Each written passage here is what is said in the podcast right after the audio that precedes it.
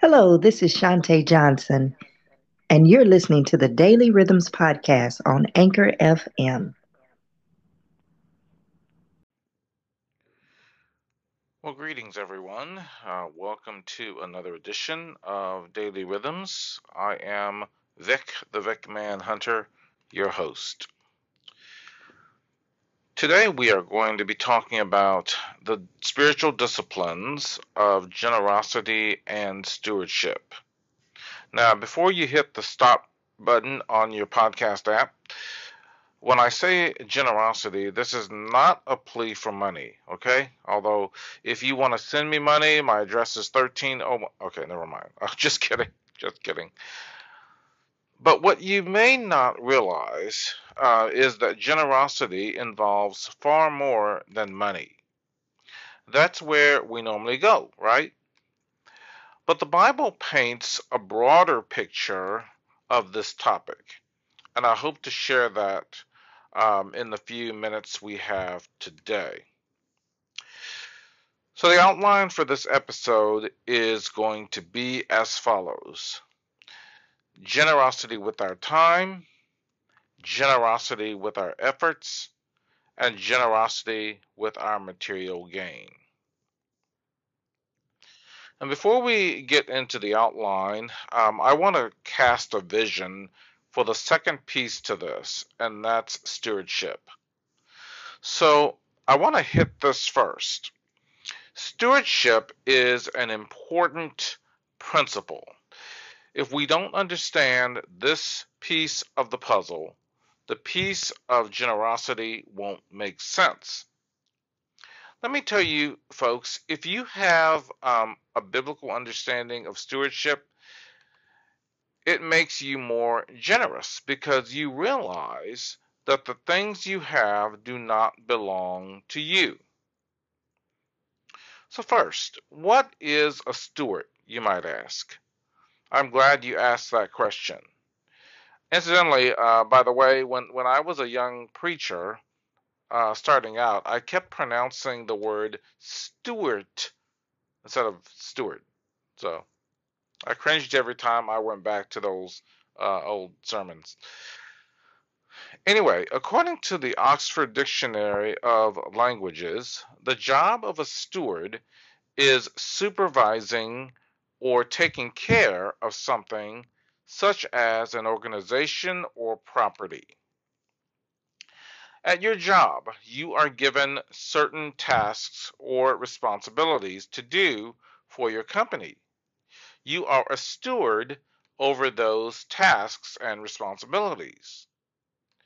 Ever thought of that? If you are um, a manager or a supervisor, you are a steward over your employees. If you are leading a ministry at your local church, you are a steward over that ministry. If you are a parent, you are a steward over your kids. So this role plays out in all sorts of situations, and we are called to give an account over those responsibilities namely by God. He hmm. is the master. I know we don't like that word. And we are his servants. So, in a big way, God gives us three things when we enter this world time, effort, and material gain.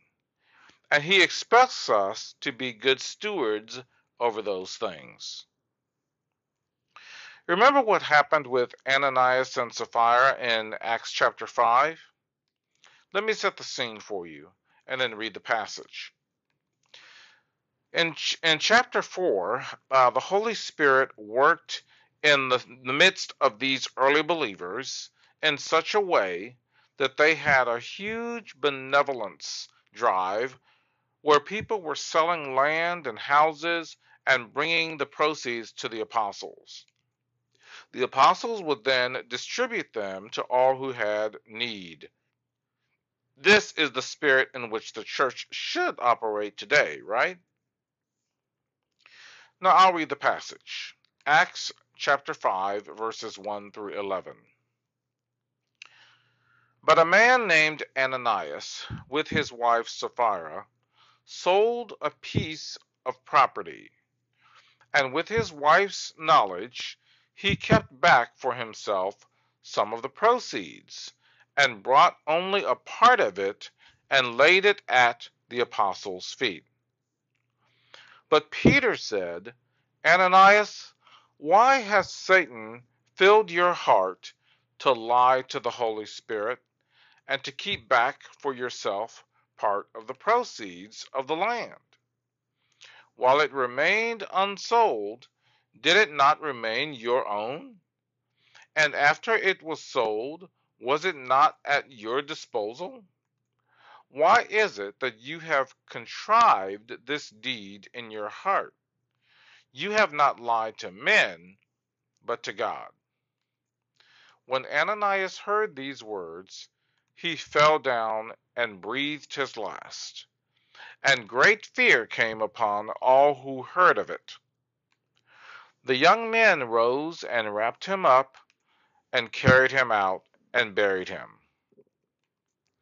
After an interval of about three hours, his wife came in, not knowing what had happened. And Peter said to her, Tell me whether you sold the land for so much. And she said, Yes, for so much. But Peter said to her, How is it that you have agreed together to test the Spirit of the Lord. Behold, the feet of those who have buried your husband are at the door, and they will carry you out. Immediately she fell down at his feet and breathed her last. When the young men came in, they found her dead, and they carried her out and buried her beside her husband. And great fear came upon the whole church and upon all who heard of these things. So this couple withheld their money and only gave half to the relief effort. But here's the kicker, folks. It wasn't even about the money, right?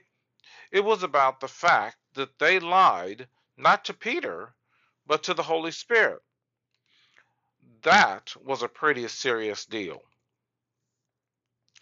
And Peter even said, the money was yours, man, to give any way you chose. But the issue was their attitude in the giving. It was half hearted and not within the spirit of giving at all. Plus, they had an opportunity to be generous with what God had blessed them with and they squandered it. And who knows? They may have even been blessed with more if their hearts had been right. Now, I said this was not going to be primarily about money, but I want you to get two principles here generosity and stewardship. Generosity and stewardship. Ananias and Sapphira failed at both. So, with that long winded introduction, I used to be a preacher after all, let's jump right into the outline. Let's talk about generosity with time. Here's the truth God gives us each 24 hours a day. He doesn't give time to one person and withhold from another. Everyone is given an equal amount of time, but we are stewards of how we use that time. Now, let me tell you, I can waste some time with the best of them. I can watch four episodes of Green Acres, four episodes of Perfect Strangers, and four episodes of Gomer Pyle, just to name a few of my faves without even thinking about it. It's called vegging. But I'm coming to realize that that time could be spent doing so much more. I could be reading and memorizing scripture, exercising, ugly word, reading good books or articles that would benefit my life, or helping out, praying for, or encouraging a friend in a difficult situation. But it's so much easier to give in to the things we want to do rather than the things we need to do. Now, don't get me wrong. I'm not saying there's anything wrong with watching TV or playing sports or uh, watching YouTube videos or looking at Facebook or uh, Twitter. But what I am saying is that these things have to be viewed in perspective. And we have to maintain a healthy balance between these things and the things that benefit our lives and the lives of those around us. When I read Psalm 90, um, I'm reminded of the transitory nature of our lives and the importance of how we spend our time. Look with me at verse 10 of Psalm 90. Moses, who wrote this psalm, says, The years of our life are 70, or even by reason of strength, 80. Yet their span is but toil and trouble. They are soon gone, and we fly away. And then in verse 12, he prays, So teach us to number our days, that we may get a heart of wisdom. According to Moses, there is wisdom in considering our days here on this earth. Next, there's the stewardship of our efforts. Being generous takes effort. How many of us have heard about a need in our church? Uh, maybe uh, a family has lost their home in a flood or, or fire, and we pull out our checkbook, write a check, pop it in the mail, and we're done. Now, I'm not minimizing the writing of the check. That's that's important. But what if we took that uh, one step further and went and sat with their family in their grief and their loss. That takes more effort. That takes more sacrifice, if you will.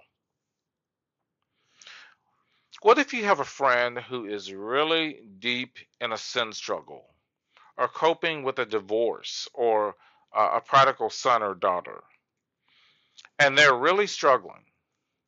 It's one thing to dash off a text with a helpful scripture, and again, I'm not minimizing that, but it's another thing to invite that friend for coffee and pray with them and encourage them and, and maybe even share scripture, but in a more uh, personal and intimate context.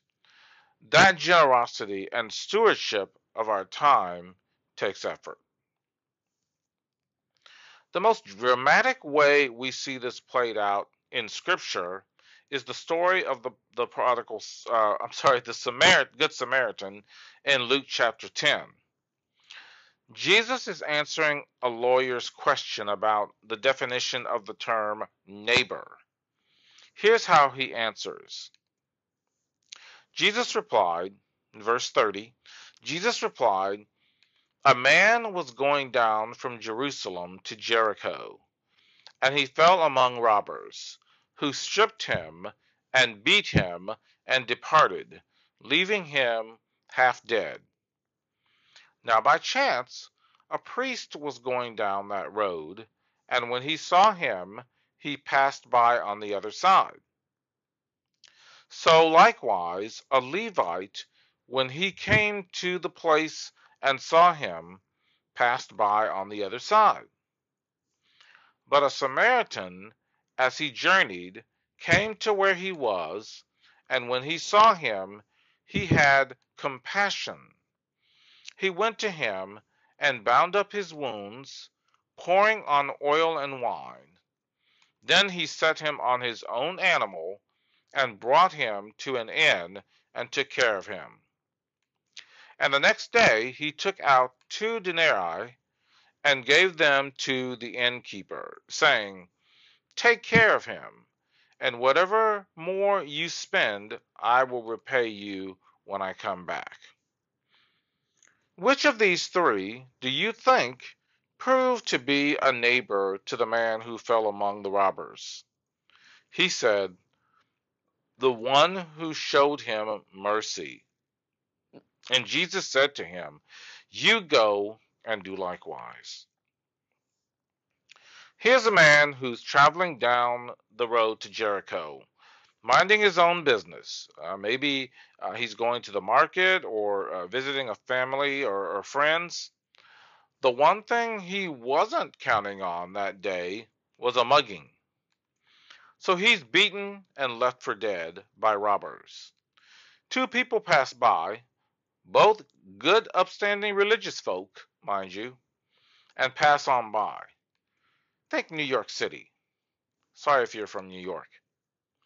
But the one person you wouldn't expect to stop and help this Jewish man was a Samaritan. They were hated by the Jews. Samaritans were considered the scourge of the earth. In fact, Jews and Samaritans would cross to the other side of the street to avoid one another. Think relationships between blacks and whites in the 60s. But Jesus focuses on this one Samaritan who took the time to care for this man. He bound up his wounds, took him to an inn, and paid for his care. He even told the innkeeper that if there was anything lacking, he would pay it on his way back through. So, in the context of our discussion today, a neighbor is someone who takes the extra effort to be generous enough to care for someone in need. You don't even have to know the person. You just have to have a spirit of generosity that allows you to care. So, if we've seen what it means to be generous with our time, our efforts, and now to round things out, we're going to talk about being generous with our material gain. If you notice, the Good Samaritan was generous with all three. Growing up in the church, um, I heard countless pitches for money by preachers. I, I remember thinking once, who wants to be guilt led into giving money? Seemed like a lousy approach. Guilt always is, by the way. So if giving money to a church or another worthy cause unimportant, not at all. But we need to understand that it all goes back to stewardship. Everything we have, including money, belongs to God. He owns it all. A couple of texts to consider. Haggai chapter 2 verse 8 says, "The silver is mine, and the gold is mine," declares the Lord of hosts. And this from Psalm 50 verse 10, "For every beast of the forest is mine, the cattle on a thousand hills." Everything literally belongs to God. It's his, and we get to borrow it. But there are terms to our borrowing his stuff. 1 Corinthians chapter 4 verse 2 says, "Moreover, it is required of stewards that they be found trustworthy." That's what stewardship is all about. Being trustworthy over somebody else's stuff. This includes money. This does this um, doesn't just apply to putting money into the collection plate. Uh, we have a program at our church uh, in which families allow their homes and cars to be used by our missionaries who are on furlough. So it's broader than just money. You can invite single people who are um, on a college budget to have dinner with you and your family. When I was in college, um, I spent many a meal with families and enjoyed every bite. They even included me in their holidays. The point is, whatever you have in the way of material gain is to be shared with others as a way of fulfilling the stewardship agreement you have with God. When our kids were smaller, we had a motto when it came to stewardship sow some, save some, and spend some. That's the basic principle of stewardship. I pray that this episode has been helpful to you. I can't wait for the next time we're together for another episode of Daily Rhythms. God's blessings and continue to draw closer to King Jesus.